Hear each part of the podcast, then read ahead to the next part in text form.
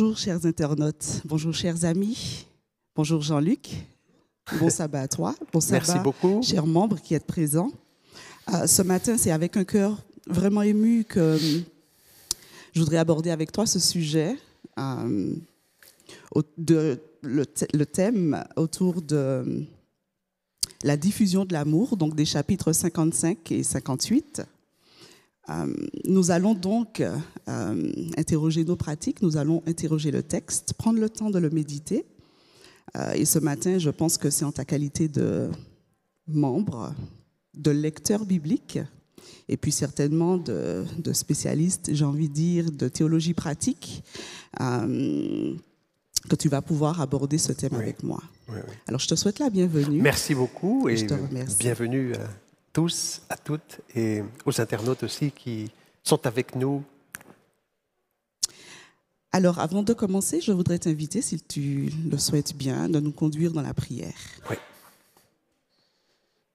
Notre Dieu, nous sommes euh, privilégiés d'avoir la possibilité de lire cette parole qui a survécu à tant de, de conflits, euh, des conflits de guerre, des conflits religieux même, et des conflits de déni, euh, d'ignorance, de malveillance à l'égard de ce texte-là, alors qu'il contient la vie.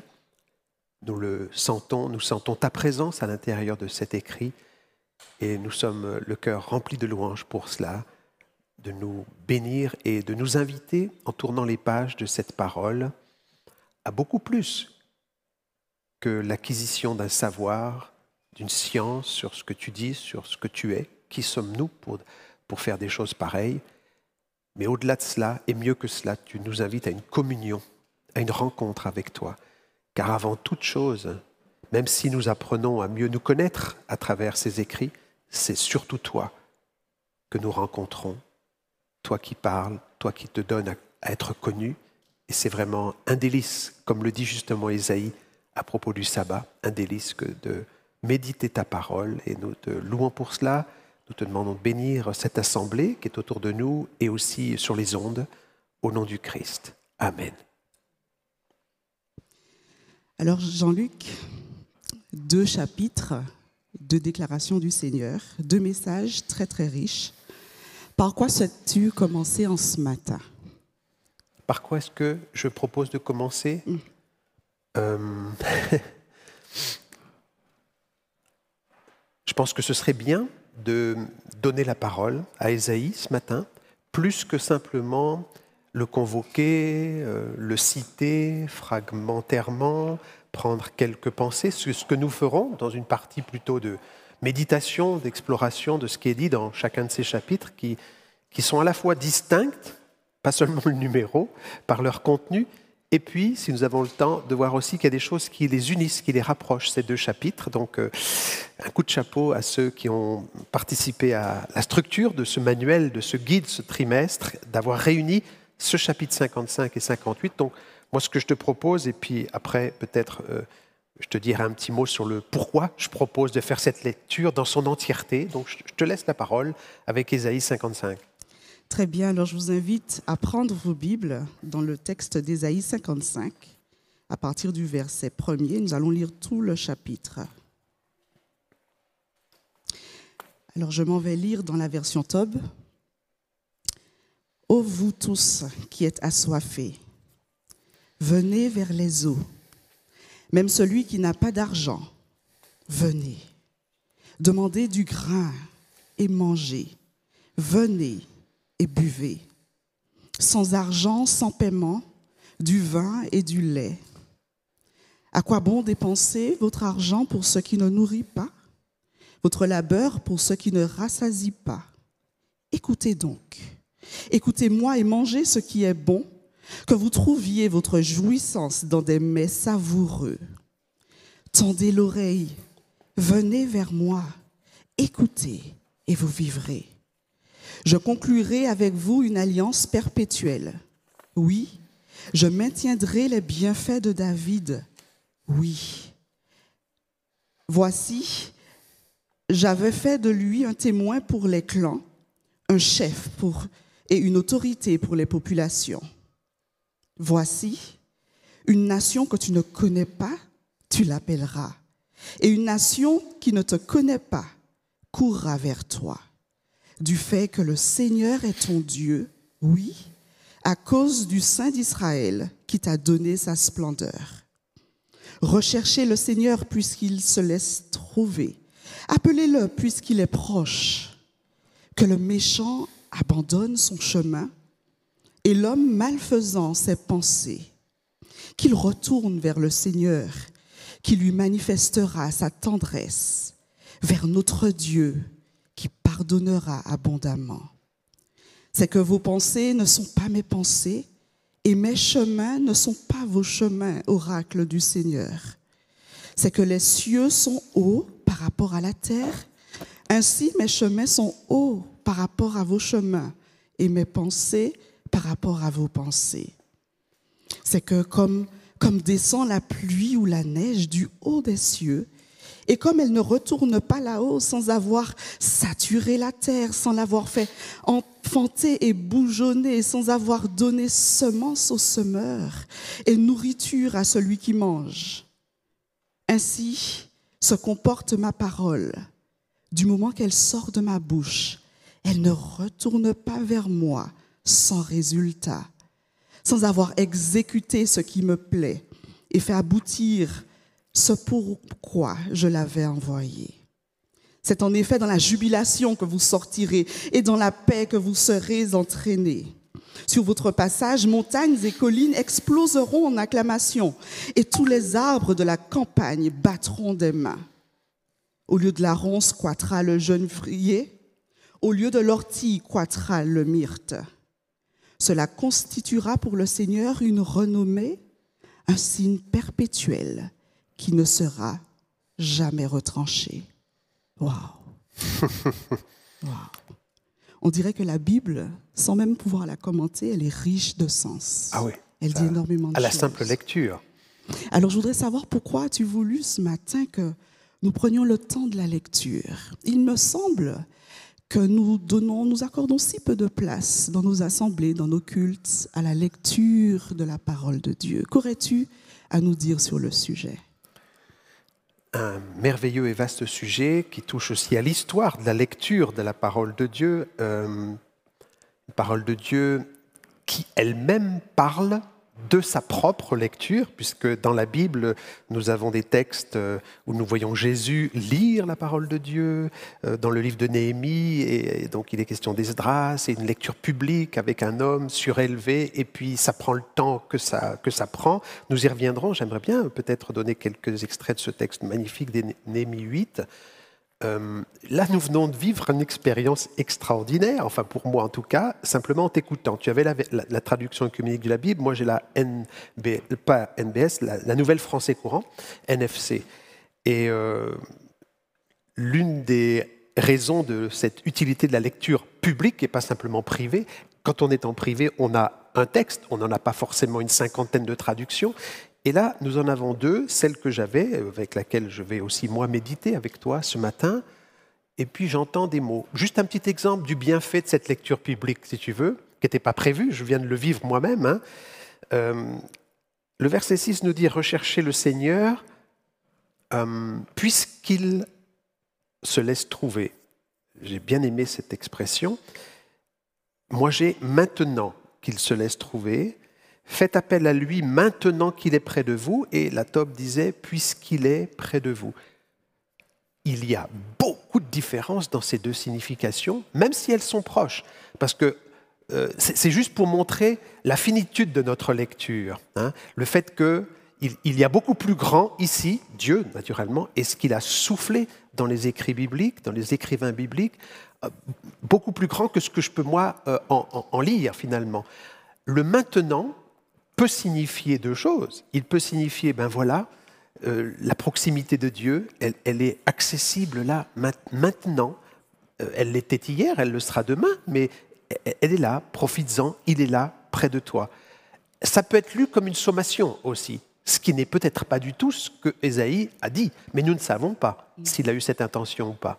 Mais le contexte de ce chapitre de générosité, de vie, avec plein de métaphores euh, sur, le manger, le boire, la profusion, euh, la tendresse de Dieu qui est, partagée là, me donne pas personnellement, mais c'est ma lecture, hein, à penser qu'il y a une sommation derrière le, maintenant qui correspondrait à... Je dis ça, hein, je ne suis pas un héros, hein, j'ai pensé ça aussi autrefois. Euh, écoute Jean-Luc, c'est maintenant que ça se passe, parce que dans cinq minutes, si tu n'es pas disposé à le rencontrer, tu peux rater le train, tu peux rater l'avion, tu peux rater Dieu. Donc c'est maintenant qu'il faut que tu prennes ta décision de se rapprocher de lui, puisqu'il est près de toi. Le puisque et le maintenant considéré comme un cadeau, voilà, c'est n'est pas que Dieu est près de toi euh, comme un concept. Tu peux en faire l'expérience maintenant. Entre dire tu peux faire l'expérience de cette proximité maintenant et sommer le lecteur, c'est maintenant où ça va mal se passer pour toi. Il y a un monde. Donc voilà, une lecture publique qui est bénéfique, tu l'as dit, qui peut être, pas seulement chez nous, mais dans plein de milieux confessionnels, euh, de croyants, euh, un petit peu faible, un petit peu plus réduite qu'autrefois. C'est vrai que euh, la lecture de la Bible en tant que texte intégral, ce n'est pas une option, je crois. C'est quelque chose de très utile, pas simplement pour la beauté d'une liturgie et parce qu'on entend des belles paroles, mais ça donne aussi à l'auditeur, au lecteur, qui peut faire l'expérience de lire intégralement et qui ne le fait pas toujours, il y a une lecture parfois euh, insuffisante, j'allais dire un peu abusive, abusive dans le sens que c'est seulement cette lecture qui serait privilégiée, qui serait une sorte de lecture instrumentale. Je, je sais plus ou moins ce que Dieu va me dire et je le cherche. Donc c'est une, voilà, une auto-recherche finalement. Je, présume que j'ai besoin de tel et tel texte, alors j'y vais pour collectionner un concept à travers euh, donc des, perles que je, que je discerne ici, mais sans lire les textes intégralement. Et euh, je crois, hein, et je profite de l'occasion pour le dire, c'est pas simplement une belle pensée que de lire la Bible intégralement pour soi ou publiquement, c'est un devoir on se protège, on protège notre entourage. Il y a eu des lectures abusives, que ce soit de l'Ancien, du Nouveau Testament, comme d'autres textes fondateurs, hein. ça pourrait être le Coran ou d'autres textes, qui, n'étant pas lus dans leur entièreté, peuvent conduire à des conclusions très hâtives et très dangereuses. Et je disais donc que la Bible nous, le dit, là j'ai le texte devant les yeux de Néhémie 8, tout le peuple qui s'assemble, je vais paraphraser pour euh, un petit peu Paraphraser ou lire plutôt quelques portions de ce chapitre 8, tout le peuple s'assembla comme un seul homme sur la place qui est devant la porte des eaux. Ils dirent à Edras, le scribe, d'apporter le livre de la loi de Moïse prescrite par l'Éternel. Esdras lut le livre depuis le matin jusqu'au milieu du jour, petite trace certainement que euh, il y avait beaucoup plus de temps que les quelques minutes ou quelques secondes que nous pouvons nous accorder euh, personnellement dans la semaine ou même pendant nos offices cultuels, réunions de prière, euh, école du sabbat même. Il peut y avoir des écoles du sabbat où la Bible n'est pas ouverte et on discute d'elle. Et là, ça se passe depuis le matin jusqu'au milieu du jour, ce qui ne veut pas dire que c'était tout le temps comme ça. Voilà, pièce Dras, il est là, sur une estrade en bois, et puis les gens s'inclinent, se prosternent, le visage contre terre. Et puis, il y a 13 personnes avec des noms très croustillants qui, sont là, euh, qui sont d'ailleurs euh, à, l'écran, je les vois, on ne va pas les citer tous. Et puis, après ces 13 personnes, il est dit qu'il y a aussi donc des lévites. Et que font-ils? Eh ben, ils sont nommés, puis ils expliquent, ils, commentent, et ils lisent, ça revient à ta question ça, distinctement et donnent du sens pour faire comprendre ce qu'ils avaient lu. Donc il faut remarquer le soin aussi euh, avec lequel cette parole est présentée. Donc le lecteur doit, doit être correctement entendu, ce qui doit être dit doit être clair.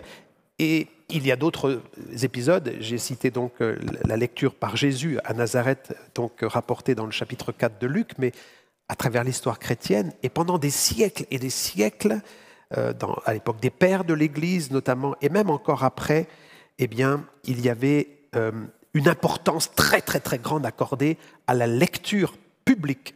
Alors, commandée par le fait que les gens n'avaient pas de Bible à la maison, ni des rouleaux euh, avant dans l'Antiquité, ni même euh, pour des questions d'économie, bien sûr aussi. Mais en tout cas, c'est pas seulement dû à cette question-là. Il ne faudrait pas réduire la lecture publique à ah bah, ils n'ont pas de Bible chez eux, donc on va le faire parce que notre voix qui, qui porte la Bible, c'est leur seule Bible. Au moment de la Réforme, où la Bible commence un peu aussi à se diffuser, eh bien, il y a ce, message haut et fort proclamé dans la tradition de la Lectio Divina, qui est une, tradition donc, qui, connaît un regain d'intérêt aujourd'hui et qui a ses sources aussi dans la lecture biblique publique de la Bible. On retrouve tout cela, et ça, c'est vraiment très important. Je veux juste terminer en disant que dans cette histoire que je viens de résumer en quelques secondes là, il y a aussi une grande, grande importance attachée à la formation des lecteurs. Le lecteur, c'est pas n'importe qui. Le lecteur, la lectrice, c'est quelqu'un qui s'est préparé, qui a vécu le texte, qui est habité par ce texte et qui vient à l'office euh, religieux euh, en semaine ou pendant le culte dominical avec une expérience qui est littéralement, alors qu'il n'ajoute rien, déjà une prédication. On a aussi des textes qui parlent de la lecture avec le mot de prédication, d'homélie, hein, alors qu'il n'y a pas de commentaire comme nous le faisons forcément. Ce sera dans un deuxième temps où dans tel et tel office, il n'y aura pas de prédication. Mais la lecture de la Bible l'était déjà, prédication. Donc ça, c'est quelque chose... Euh, je, je, vous lis juste, pour terminer, un extrait d'un texte, un écrit de Justin. Tous les fidèles de la ville, de la campagne se rassemblent dans le même lieu. On lit les écrits des apôtres, des prophètes, aussi longtemps qu'on en a le loisir. C'est un petit peu ce qui était écrit aussi dans, dans Néhémie, hein, aussi longtemps qu'on a le loisir. Donc voilà, et la formation des lecteurs touchait aussi à la qualité de leur diction, comment ils se prononçaient, les voyelles, les consonnes, comment ils ponctués aussi par des, des, silences ou peut-être euh, respecter la ponctuation qui avait été ajoutée, leur voix, la qualité de leur timbre, enfin voilà, c'est quelque chose qu'il faut retrouver. Et pour paraphraser un petit peu, convoquer Ésaïe quand il va parler tout à l'heure euh, du délice dans le, dans le, sabbat du chapitre 58, retrouver ce délice, se délecter, savourer la lecture publique. Je crois que c'est indispensable. Merci. Alors la lecture de ce chapitre, finalement, éveille en toi beaucoup de choses, et j'en suis ravie. Euh, à moi également, il fait écho à énormément de choses, puisqu'il a un vocabulaire assez marqué. Dans un premier temps, euh, Esaïe va utiliser, va parler de la part du Seigneur, il va insister sur cette notion d'écoute. Donc tu as parlé de lecture, tu as parlé d'oralité. Euh, mais il va utiliser, donc je disais, un vocabulaire intéressant. Il va parler de soif, de d'eau, de pain, de vin, de gratuité, de nourriture. Il va utiliser des termes comme savoureux, jouissance. On sent qu'il y a un régal que de prendre son temps à l'étude ou à l'écoute de la parole de Dieu. Mhm. Je voudrais savoir euh, qu'est-ce que ce, chapitre finalement voudrait nous dire en ce matin, même si la lecture nous a donné un avant-goût, euh, mais voudrais-tu nous conduire dans cette étude avec euh, un peu plus de précision sur finalement quels, sont les éléments clés de ce chapitre. Alors, euh, les mots qui sont utilisés par Esaïe sont magnifiques. Euh, il y a un vocabulaire, je l'ai cité, de boisson, donc de, manger qui revient très fréquemment, de lait, de vin, d'eau, de pain. Donc c'est exprimé dans un langage très métaphorique, très poétique. Euh, ça, c'est une belle leçon pour le lecteur aussi, parce que nous communiquons parfois par synthèse, par paraphrase, et je pense que ça a du sens, et pour nos contemporains aujourd'hui, à dire ce dont on parle de la manière dont ce dont on parle est exprimé. Il y a un respect du style, des images, et qui doit aussi habiter notre façon de parler. Nous transmettons, nous, très souvent comme des Occidentaux, de manière très cérébrale, très euh, conceptualisé. Voilà, nous, forgeons des, concepts, des, idées. Ça a du sens parce que ça permet de gagner vite du terrain, de, l'espace, du temps, mais ce n'est pas respectueux du texte si nous nous limitons à cela. Ici, il y a des mots qui sont extrêmement, extrêmement euh, beaux, et il y a aussi euh, ce, langage de vie qui revient très très souvent, de gratuité. Alors c'est écrit un petit peu de manière étrange puisqu'il est question de venir acheter. Alors est-ce qu'il faut limiter le sens du mot acheter à l'idée de je paye alors qu'on me dit que c'est gratuit, qu'on vient sans rien donner? Voilà, venez pour euh, vous procurer ce dont vous avez besoin. Peut-être que c'est ce qui est dit dans ce, dans ce terme donc d'acheter. Mais Esaïe nous rappelle que c'est euh, vraiment gratuit. Et cette gratuité-là, elle est très, très parlante. Et puis donc, euh, il est question dans, ce texte de quelque chose sur lequel peut-être on pourrait revenir aussi, c'est, euh, on pourrait dire, euh, l'incommensurabilité de Dieu. le Dieu qui euh, est au-dessus, et il y a des images fortes pour les dire.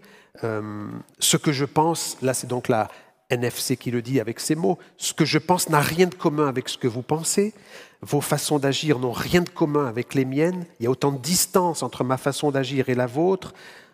C'est un message très très fort aussi qui, invite le lecteur et l'auditeur de la parole lue publiquement à ne pas profiter de cette parole de Dieu pour penser qu'il est capable de tout comprendre. Il y a, des éléments aussi qui échappent au lecteur et il faut prendre acte de cela. Il y, a, il y, a, quelque chose qui touche au mystère. Voilà. Nous ne lisons pas Dieu comme Dieu lirait Dieu, si je peux dire cela. Nous ne lisons pas les paroles de d'Ésaïe ou de Matthieu, Marc, Luc, Jean comme les écrivains bibliques se lisaient eux-mêmes. Euh, donc, euh, c'est important de comprendre qu'il y a plus que l'acquisition d'un savoir. Lorsque nous lisons la Bible, nous sommes là face à l'infini, et nous, petits finis que nous sommes, eh bien, nous sommes devant une réalité qui peut aussi souvent nous surprendre, bousculer ce que nous sommes et ce que nous pensons, mais peut-être en partie être et rester inaccessible. Alors moi, je m'interroge parce que le texte parle de faire féconder la parole de Dieu. Mhm. Elle fait bouger les choses. Mhm. Et elle ne revient pas à lui hein, au verset 11 sans avoir réalisé ce pourquoi elle est descendue. Alors, j'ai envie de dire que cette lecture du chapitre 55 a, une valeur importante pour nous ce matin. bien sûr. Parce qu'on a le sentiment qu'il ne s'agit pas simplement d'entendre la parole de Dieu, mais de réaliser que Dieu a des choses merveilleuses à faire dans nos vies. Et que bien souvent, nous ne sommes peut-être pas à l'écoute ou assez à l'écoute. Mhm. Euh, comment pourrions-nous donc euh, non seulement recevoir ces, ces textes qui utilisent, j'ai envie de dire, un langage assez simpliste? On a le sentiment qu'on parle de assez simpliste, assez pratique même. On parle de, de, nourriture, on parle de semences, on parle de, de, choses que le peuple est en mesure de comprendre. Et aujourd'hui, euh, comment donc utiliser la parole de Dieu ou la transmettre pour qu'elle soit comprise notre, auprès de nos contemporains au XXIe siècle. Euh, est-ce que finalement, la manière que Dieu a d'aborder les choses ou d'Ésaïe, de, de, reprendre les paroles du Seigneur, ne pourrait pas nous euh, enseigner sur notre façon de partager l'Évangile et aussi de la comprendre? Alors, euh, c'est une question extrêmement essentielle que tu poses, Rosemélène, là l'une des premières choses que nous devrions faire, et ce n'est pas en employant cet adjectif que tu avais cette intention-là, loin de là, au contraire, c'était pour provoquer une discussion. La première chose, pour reprendre ton vocabulaire, c'est de ne pas considérer ces termes comme simplistes, justement. Au contraire, il y a une grosse élaboration. Les écrivains bibliques ne sont pas des gens qui écrivent des WhatsApp, des textos ou voilà quelques mots par-ci par-là, des petits bouts, euh, puis ensuite, eh ben voilà, on va transmettre ça.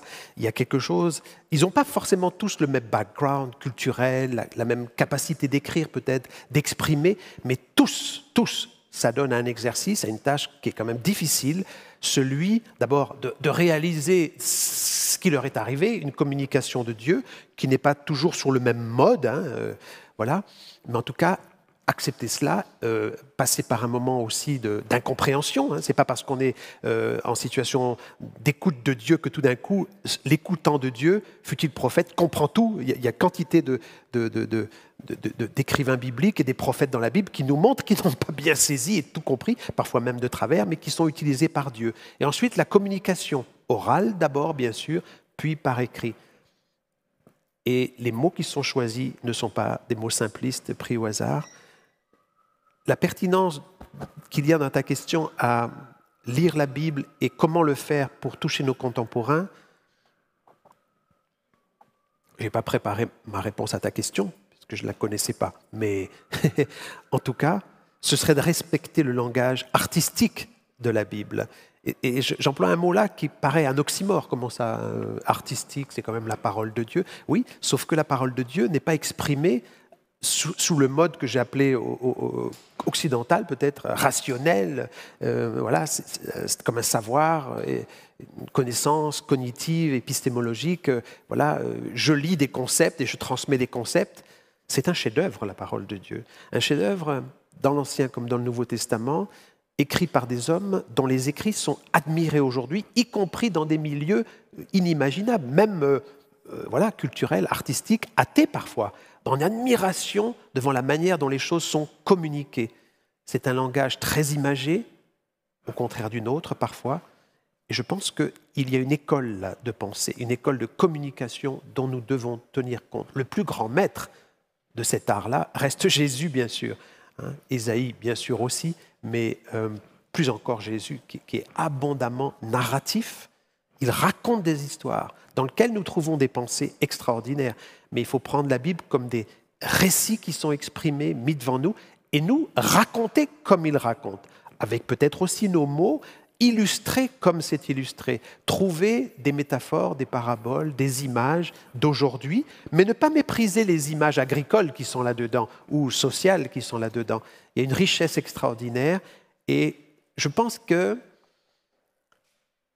il y a dans cette leçon-là un appel des écrivains bibliques qui, qui nous est adressé et de Dieu à ne pas dénaturer ce dont nous parlons et ne pas dénaturer doit prendre en compte aussi ce langage-là, vraiment. Alors nous, on, lit ça, on a envie de se dire, mais ça c'est très méditerranéen, c'est très oriental, c'est euh, voilà, il y, a, des attitudes, il y a des gestes et des mots qui nous paraissent comme ça un petit peu, euh, voilà, touristiques, hein, exotiques, mais ça dépasse là. C'est une manière de communiquer Dieu.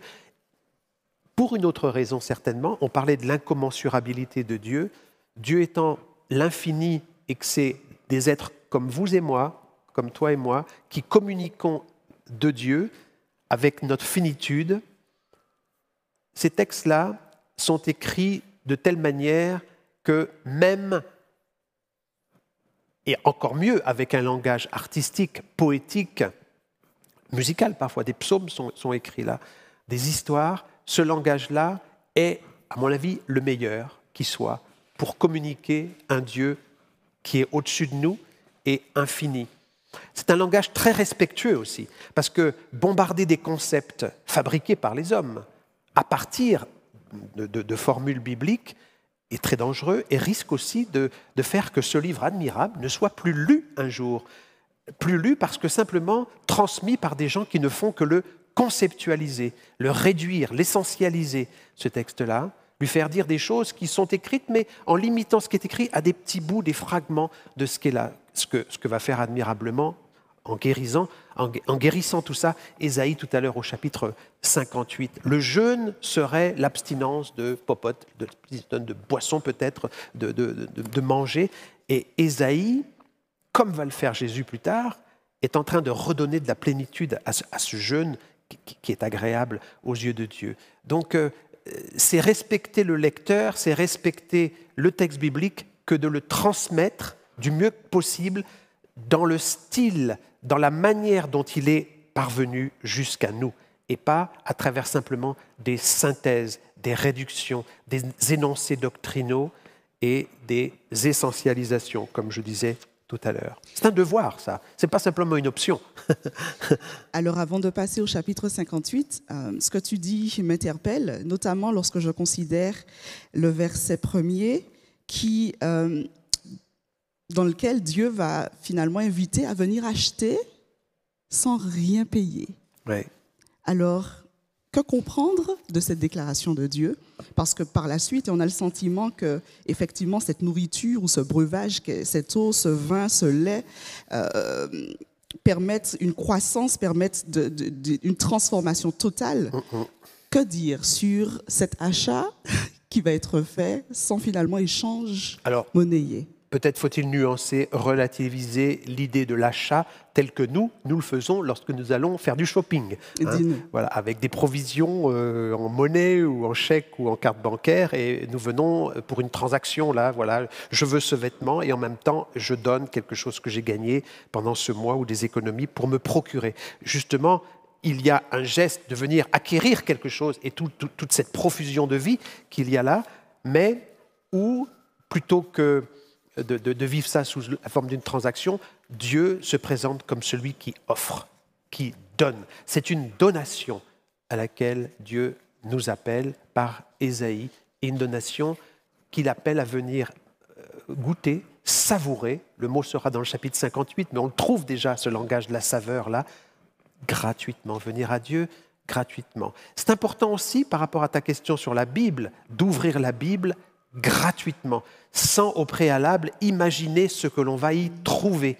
Ça, ce n'est pas la gratuité aussi, c'est pas l'aventure, c'est pas la quête, c'est pas la recherche, c'est plutôt la justification de ce que nous pensons déjà. En fin de compte, ça c'est encore aussi une deuxième condamnation de ce texte-là, c'est qu'il ne sert plus à rien si je le lis en quête de ce que je suis moi, de ce que je pense moi. Ce n'est pas gratuit ça non plus.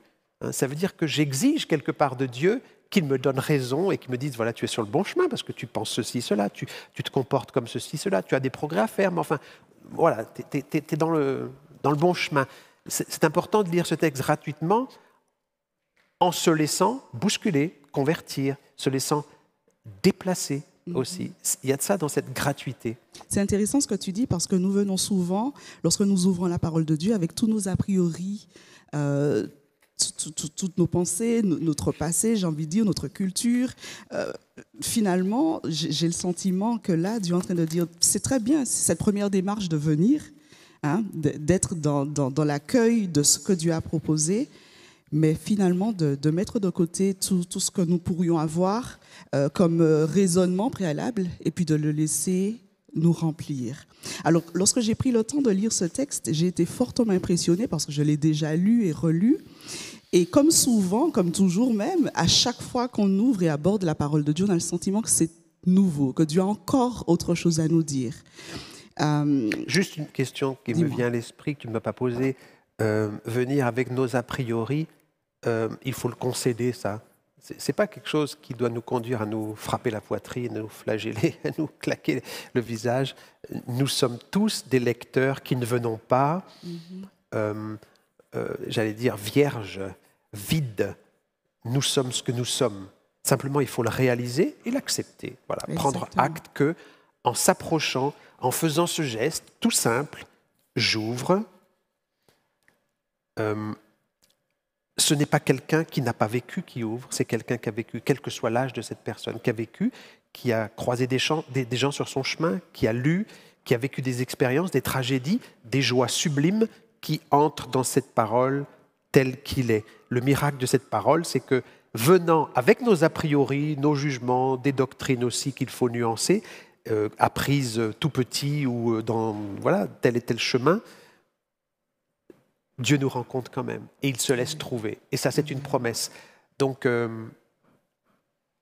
nous ne devons pas nous flageller parce que nous avons des a priori, simplement se laisser convertir et laisser Dieu nous rappeler que nous les avons, ces a priori, et qu'il y a des choses que nous concevons qui peut-être pour lui, c'est aussi ce qu'il veut dire par je suis euh, au-delà de ce que vous pensez, des choses que nous concevons qui sont peut-être pour lui, partiellement mm-hmm. ou totalement inconcevables. Mm-hmm. Très bien, merci. Euh, il y a une question d'Albert Müller qui va dire euh, qui va demander comment savoir qu'il est près de nous maintenant, selon Ésaïe 55, versets 6 à 7. Justement, et comment le justement ce n'est pas un savoir. ce n'est pas l'acquisition d'un savoir, Albert, mais il le pense aussi, j'imagine bien. C'est une promesse, c'est une joie, c'est une fête d'un Dieu qui nous dit, et non pas sous le ton de la sommation, c'est maintenant où Jean-Luc, tu as raté le train, mais un Dieu qui nous dit, je suis là. Comment savoir qu'il est près de nous euh, Ce n'est pas quelque chose que je possède. Je ne mets pas la main, je ne maîtrise pas l'idée de il est présent. Euh, je ne comprends pas qu'il est présent, comprendre dans un sens euh, un petit peu euh, radical, c'est-à-dire mettre la main. Hein. Je, je et je prends, je saisis. Ce n'est pas quelque chose qu'il faut saisir, qu'il est près de nous. Il le promet. Lorsqu'un être, qu'il soit Dieu ou un être humain, que nous avons devant les yeux. Les êtres humains sont des mystères aussi pour nous. Nous ne possédons pas tout ce qu'ils sont lorsqu'ils viennent vers nous, lorsqu'ils nous parlent, lorsqu'ils nous font des promesses. Après, c'est justement le langage de la foi, qui est donc justement pas le langage de la certitude, c'est celui de je ne maîtrise pas tout, je ne sais pas tout, je ne le peux pas parce que je ne suis pas Dieu, je ne le suis pas parce que c'est un être humain comme moi, que je ne connais pas parfaitement, même si c'est un intime, ma femme, mon enfant, il y a une partie très mystérieuse. Tous les êtres humains, et Dieu a fortiori qui ne l'est pas, sont des mystères, mais je fais confiance. Je n'ai pas d'autre issue, et c'est beau. Euh, sans savoir tout. Donc, comment savoir qu'il est présent?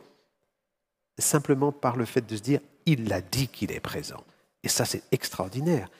Et il ne fera pas que le dire, il viendra en chair et en os le, dire. Peut-être qu'il faudrait peut-être un petit peu aussi, euh, euh, je ne sais pas si on a le temps de lire tout Ésaïe 58, mais en tout cas quelques fragments d'Ésaïe 58 pour nous mettre dans, dans, ce texte. Alors, euh, il est un petit peu plus long que le précédent. Ce serait beau si nous en avions le temps, mais je vois que l'heure passe aussi, le lire intégralement. Le premier verset nous dit Crie à pleine voix, ne te retiens pas, dit le Seigneur, comme le son de la trompette que ta voix porte loin. Dénonce à mon peuple sa révolte, aux descendants de Jacob leur faute. Alors dans ce premier verset, il y a des choses fortes, hein. une révolte, des fautes. Donc euh, les mots sont mis derrière des choses qui, pour Dieu et pour Ésaïe qui le transporte, qui le transmet, sont fortes. Ce n'est pas du tout des choses insignifiantes. Et en même temps, c'est dit aussi avec euh, la trompette, donc là encore beaucoup de métaphores, et qui ne sont pas des choses simplistes, voilà, de le dire à pleine voix. Mais quelle va être cette révolte? Quelles vont être les fautes? On s'attend à des drames et il est question d'un bout à l'autre d'un rituel, donc cultuel, donc très important dans le judaïsme, mais aussi euh, dans le christianisme, bien sûr, quoique peut-être moins rituellement pratiqué, le jeûne. Au verset 3, il nous dit ceci, que je vais lire intégralement, parce que on parlait de présence de Dieu. Dieu dit que ces gens qui sont en révolte et en faute, euh, cherchent Dieu, ce ne sont pas n'importe quelle personne, et qui désirent ma présence, nous dit le verset 2. Mais, donc là, il y a quand même une nuance, ils me disent, à quoi bon pratiquer le jeûne si tu ne nous vois pas? Voilà quelque chose qui n'est pas gratuit, justement, pour mettre un peu d'Ésaïe 55 dans l'Ésaïe 58. À quoi bon nous priver si tu ne le sais pas? Là, il n'est pas question, comme dira Jésus, de fermer les yeux sur ce que je donne dans l'offrande et si possible même demander à la diaconesse ou au diacre de mettre une couverture pour que personne sache combien j'ai mis de billets d'argent euh, ou ma carte bancaire ou toute ma vie et que moi-même je ne le sache pas.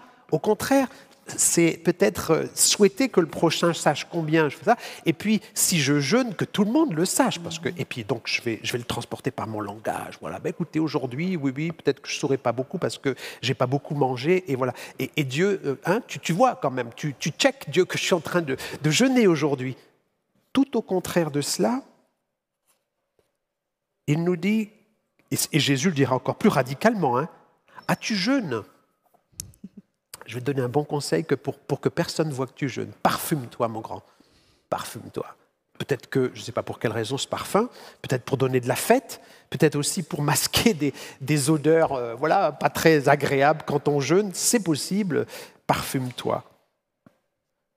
Il est dit aussi quelque chose de, qui va à l'encontre de la vie dans ce texte, parce qu'il y a un rituel qui est pratiqué scrupuleusement et qui consiste en une réduction, c'est-à-dire je jeûne de manger. Il va déplacer, pas, déplacer dans le sens qu'il ne va pas annuler cela, Isaïe, il va dire, il va remplir ce texte, lui donner de la plénitude au jeûne. Mais il est question aussi de querelles. Il y a des disputes, des coups de poing, nous dit la NFC. Et il ne faut pas s'étonner, nous dit Isaïe, que quand vous jeûnez, votre prière ne parvient pas jusqu'à Dieu. Ensuite, donc, il est question d'un jeûne tel que je l'aime. Et ce jeûne-là, me fait beaucoup, beaucoup penser à un autre chapitre d'Ésaïe, celui 61, qui est rempli de l'esprit du jubilé, l'esprit de Dieu sur moi pour annoncer. C'est sur ce texte que Jésus va faire la lecture publique, justement, quelques siècles plus tard. Ce n'est pas se courber la tête comme un roseau, ce n'est pas revêtir l'habit de deuil, ce n'est pas se coucher dans la, dans la poussière. Est-ce vraiment pour cela que vous proclamez un jeûne, un jour qui m'est agréable? Dieu euh, semble dire que ça ne lui est pas, euh, pas agréable, juste là. Moi, ce que j'aimerais comme jeûne pour toi, c'est pas simplement un jeûne qui touche à ta nourriture, c'est libérer ceux qui sont enchaînés, c'est délivrer des contraintes qui pèsent sur eux, c'est rendre la liberté. Nous sommes dans le jubilé, là, hein, dans l'esprit du jubilé, comme au chapitre 61 et comme à Nazareth, dans le texte lu par Jésus et dans tout son ministère. Libérer ceux qui sont esclaves, opprimés. Il y aurait fort à dire pour savoir si aujourd'hui il existe encore des gens sous la contrainte qui sont privés de liberté, pas seulement socialement, aussi euh, dans d'autres domaines de leur existence, euh, peut-être psychologiques, peut-être spirituels aussi, qui sont victimes de harcèlement, de, voilà, d'abus, ou peut-être sont-ils dans des minorités qui n'ont pas le droit d'être, euh, voilà, des, hommes qui monopolisent tout l'espace et qui ne donnent pas assez d'espace aux femmes, ou peut-être des personnes spirituellement qui pensent ou agissent un peu ou beaucoup différemment et on les méprise. Ne te détourne pas de celui qui est ton frère. Va et ouvre ta maison. Donc là, le jeûne, c'est pas simplement je donne un peu de carottes et de viande ou de poisson de mon assiette à celui qui n'en a pas, c'est ma maison. Donc là, il y a une extension, un emplissage vraiment du jeûne. Ce qui va être fait du sabbat aussi après, un sabbat qu'on pourrait lire euh, nous séparons souvent euh, le magnifique, sublimissime discours d'Esaïe sur le jeûne de ce qui est dit sur le sabbat. Hein, alors, boum, on met un trait, puis c'est quelque chose d'autre, comme un appendice plus court. Mais c'est important de lire l'un à travers l'autre. Le jeûne qui enrichit ce qui est dit sur le sabbat et le contraire. Et, donc là, il y, a, quelque chose de, fantastique dans ce partage, pas seulement du pain, mais de, la maison, et euh, un très très beau passage aussi qui, est vraiment interpellant pour aujourd'hui. si tu cesses chez toi de faire peser des contraintes sur les autres, de les ridiculiser en les montrant du doigt, de parler d'eux méchamment. Donc c'est un jeûne, et là cette fois-ci, non pas d'abstinence de liquide ou de, de, de victuailles, mais une abstinence de malveillance, d'harcèlement. Et même promesse, le même ton que chapitre 55, voilà, il y aura de la lumière qui chassera l'obscurité, Dieu restera ton guide, tu seras un jardin bien arrosé, avec un langage très, très, très artistique, magnifique, et tu relèveras d'anciennes ruines. Alors que nous, nous lisons, parce que c'est la fin de ce récit sur le jeûne, en disant, ah tiens, c'est une transition vers les anciennes ruines. Euh, on pratiquait plus le sabbat, nous, nous sommes là pour le restaurer. C'est beau de lire ça comme ça. Ça signifie aussi restaurer aussi la manière dont on vit les rituels, le jeûne et, d'autres. Donc, euh, c'est fantastiquement dit cela, et c'est un langage comme celui du chapitre 55 de gratuité, un appel à la gratuité, et un langage qui montre que ces rituels doivent être centrés, bien sûr sur Dieu, mais ça nous le disons toujours. Mais l'une des preuves que nous sommes vraiment centrés sur Dieu, c'est que ces rituels, cette manière de vivre la spiritualité judéo-chrétienne, soit centrée sur l'être humain que nous avons euh, devant les yeux. Donc ça, c'est vraiment un langage magnifique et un langage de reconstruction, hein, c'est ce qu'il dit aussi, et une parole d'espérance et rempli vraiment d'éthique. Hein, je, suis convaincu que Jésus a lu tout cela et admirablement aussi. On retrouve ces pensées de Jésus dans le Sermon sur la montagne. On le retrouve aussi dans ce qu'il dit dans Matthieu 25. J'ai eu faim, j'ai eu soif. Cette éthique donc de l'eschatologie de Jésus qui n'est pas simplement essentialisée. Voilà, faire de l'eschatologie, c'est annoncer des choses qui vont arriver bientôt, ou voilà, et, qu'on attend depuis 2000 ans, et puis euh, on cherche des signes. Ça, c'est très beau de faire ça. Mais comment vis-tu cette attente aussi? C'est ça le langage de Matthieu 25 et de d'Ésaïe aussi. Et donc voilà, euh, contrairement à ce que les personnes en révolte et en faute d'Ésaïe pratiquent, euh, Ésaïe guérit, cherche à guérir de la part de Dieu de cette propension à réduire, à essentialiser, à considérer qu'une petite partie du tout constitue le tout. Alors, je suis assez interpellée par ce que tu dis et par le texte lui-même. Euh, je me suis souvent posé la question, voilà, quel rapport y a-t-il entre le jeûne, la privation et l'ouverture à l'autre? Oui, tout à fait. Je m'interroge, euh, je, prends le cas de ce que nous vivons en ce moment du mois de la femme. On parle beaucoup de toutes les violences hein, que subissent les femmes et pas que, hein, les, enfants, les personnes âgées, toutes les personnes en, situation de fragilité. Euh, et des fois, malheureusement, j'ai le sentiment, après, arrête-moi si je me trompe, qu'on est beaucoup plus intéressé ou interpellé, notamment lorsque nous faisons, euh, nous transmettons l'évangile et nous, aimons à nous assurer que la personne, avant d'intégrer notre communauté, notre, notre assemblée, eh bien, qu'elle qu'elle ait arrêté de fumer ou qu'elle ait arrêté, par exemple, de travailler le sabbat. Euh, tandis que nous oublions ou nous omettons peut-être euh, euh, à dessein hein, de nous intéresser finalement au vécu de la personne. Qu'est-ce que la personne vit au quotidien? Est-elle en danger? Est-elle épanouie? Est-elle dans la jouissance dont, dont parlait Isaïe et ce qui est souvent difficile, en tout cas pour moi, de considérer, c'est que beaucoup de, personnes qui sont les plus influentes de nos communautés, qui sont, des personnes très respectées et respectables, eh bien, sont, sont quelquefois, je ne vais pas dire tous, pas du tout, bien au contraire, mais sont quelquefois malheureusement ceux qui vont infliger à ces, à ces personnes fragiles euh, les pires des outrages, des souffrances. Alors, peut-être que tu pourrais m'éclairer à ce niveau-là, mais j'ai le sentiment que Dieu, il a peut-être un discours justement sur, ces choses-là. Est-ce que finalement le, religieux, le rituel, le, cultuel euh, a plus d'importance que l'humain et jusqu'où nous pouvons considérer les paroles de Dieu dans ce que nous vivons aujourd'hui, euh, dans ce mois de la femme par exemple?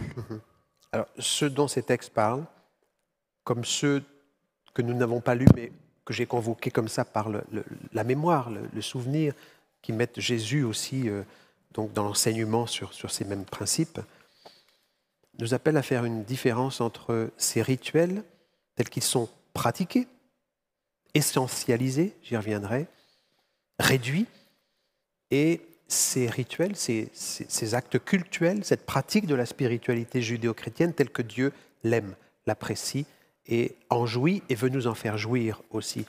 Donc, euh, tu poses beaucoup de questions dans une question, mais en tout cas, je suis interpellé. Ça aussi, je ne savais pas que j'allais entendre ça ce matin, mais c'est magnifique sur euh, l'autre et l'autre en particulier dans l'une de ses singularités. Je suis homme, je suis homme, tu es femme. Beaucoup de choses nous unissent, mais il y a des choses qui aussi sont des richesses que tu as, que je n'ai pas et des richesses dont j'ai profondément besoin. Dieu merci, il y a plus de femmes sur cette planète que d'hommes. Et dans la communauté chrétienne aussi, plus de femmes que d'hommes. Bon, Peut-être qu'il n'y a pas que des avantages à cela, mais en tout cas, il y en a pour les hommes que, non pas dans le sens de il y a plus de gens que je vais pouvoir euh, posséder, maîtriser, essentialiser, réduire et euh, utiliser. Hein. Ça, c'est aussi un risque, mais euh, voilà, je vais pouvoir être à l'école de la femme, de sa grandeur. Je parlais tout à l'heure d'essentialisation, effectivement. Il y a beaucoup de risques à, réduire comme cela les concepts. Euh, un risque, une sorte de violence, une triple violence sur le texte que je lis, bien sûr, que j'ai réduit à ce que je crois qu'il veut dire et à un morceau de ce qu'il veut dire, une, violence sur moi-même, parce que n'ayant pas cette plénitude à laquelle Isaïe est en train de travailler, et Jésus travaillera aussi, et les prophètes en général, alors je, ne peux pas être au bénéfice de la totalité de ce que Dieu veut pour moi, et je ne peux pas être béni et enrichi, parce que je me, limite à, mes petites euh, conceptualisations, essentialisations, mais beaucoup de violence aussi à l'égard des autres, femmes ou d'autres d'autres autres, finalement, qu'ils soient des minorités ou qu'il soit cette présence féminine euh, devant moi, au risque de, l'insulte, de considérer cette femme comme simplement un non-homme, donc euh, moins importante que moi. Je, reviens quand même à ta question parce qu'elle est, elle est, elle est vraiment euh, très très belle. L'une des leçons de l'Évangile, mais de l'Évangile d'Ésaïe aussi, c'est le fait que Dieu ne soit pas un objet, La Bible est une école de désobjectivation de Dieu. Ce n'est pas une chose que je peux mépriser, ce n'est pas quelqu'un que je peux réduire à un concept Dieu, mais c'est la même chose pour la femme. Si je commence à pratiquer cela, que ce texte n'est pas un objet, il ne m'appartient pas, il est notre propriété et aussi la propriété de Dieu, dans le souffle en tout cas, qui montre la présence de Dieu dans, dans ces textes.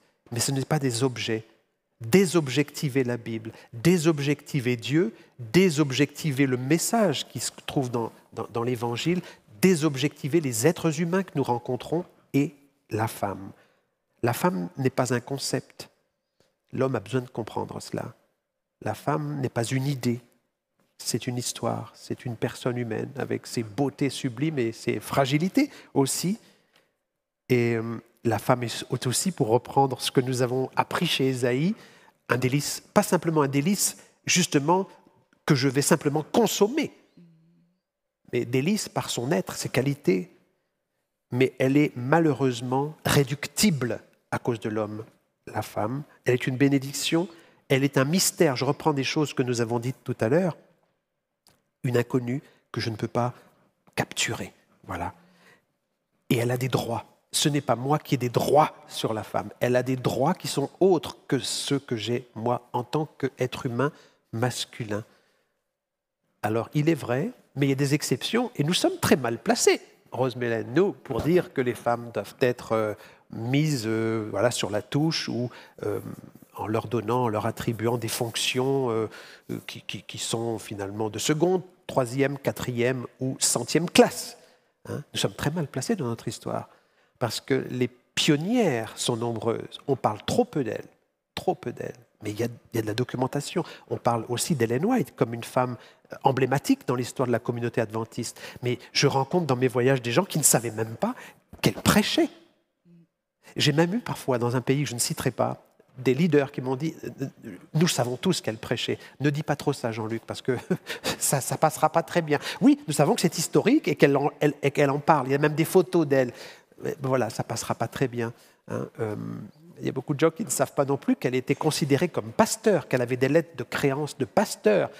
Certes, il n'y a pas eu d'imposition des mains, mais faut-il une imposition des mains physique, peut-être magique, hein, je ne sais pas, pour devenir euh, pasteur finalement? Elle l'était et considérée comme telle.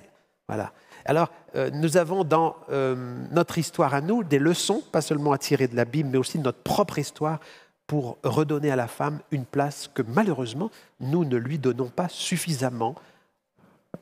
Mais parfois nous osons dire, bon, alors euh, puisqu'elle est femme, on va aussi lui donner ça. Mais cette manière de, de, de, de faire cela, euh, alors qu'on veut donner des, attributions, des, des, fonctions à la femme, c'est aussi encore par notre langage une manière de dire que finalement euh, elle est moins, moins qu'un homme.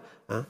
Donc c'est pas universel non plus. Je pense qu'il y a en dehors de notre communauté et dans notre communauté, dans beaucoup de milieux, beaucoup de pays, aussi euh, une relève, un réveil, un renouveau, euh, une lumière qui chasse l'obscurité, pour euh, citer Ésaïe, et pour nous aider tous à ne pas faire de notre vis-à-vis, notre vis-à-vis féminin, puisque c'est ce que tu as choisi comme exemple, un objet. Ça demande aussi de se laisser convertir par les textes que nous lisons, ça. ça fait partie des choses qui ne sont pas prévues pour l'homme quand on ouvre la Bible, de se dire, voilà, écoute, euh, la femme, dans beaucoup de domaines, elle t'est supérieure, toi, homme. C'est pas qu'elle est ton égale, elle est supérieure. Alors je te remercie. Effectivement, l'autre est considéré, euh, mais soi-même, je, dans la partie, à partir du verset 13 du chapitre 58, où il parle du sabbat, de cette jouissance qui est proposée, on a le sentiment que Dieu nous propose euh, de faire une pause dans nos affaires, de faire une pause dans tout ce qui pourrait euh, nous disperser et puis de nous recentrer. Et une pause dans notre manière de considérer le sabbat. Ici, c'est jouissance qu'il est écrit, délice. Hein? Ce n'est pas simplement euh, ben voilà, euh, je dois me... Ce n'est pas une spiritualité de conformité. Voilà, je vis mal parce que ma pratique du sabbat, c'est ça et ça et ça. Encore plus que des éléments ponctuels de ma pratique du sabbat, l'essence du sabbat comme jouissance.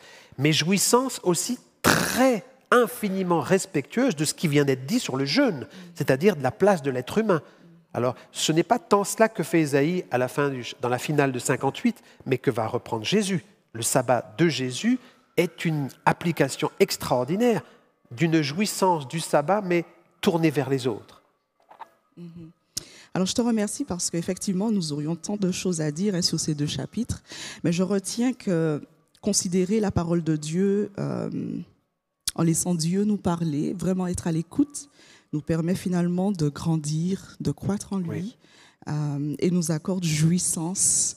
Euh, je me rappelle du texte qui dit goûtez et voyez combien Dieu est bon. Absolument. On a donc cet appel d'Ésaïe hein, ce matin, Oui. euh, de goûter à Dieu et puis de nous intéresser à l'humain, à l'autre, à moi-même, à mes pratiques, Essentiellement. à ma façon de considérer finalement le texte et de l'appliquer dans ma vie. Ouais.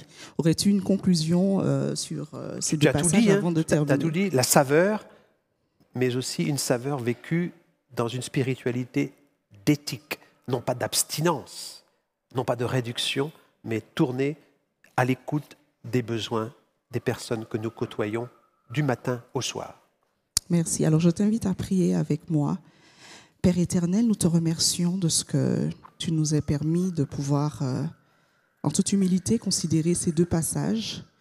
Tu nous invites à diffuser l'amour autour de nous, à ne pas être finalement des lettres mortes, mais être à, être à être à l'écoute de ce que tu nous dis et surtout à te laisser nous transformer de manière à ce que nous puissions le vivre véritablement non seulement vis-à-vis de toi, vis-à-vis de notre prochain, mais également vis-à-vis de nous-mêmes. Et donne-nous, Seigneur, de pouvoir euh, savourer combien tu es bon dans nos vies. Fais-nous du bien, nous te prions en Jésus. Amen. Amen. Merci donc Jean-Luc et Avec grand merci plaisir. chers internautes. Bon sabbat. Au revoir et bon sabbat.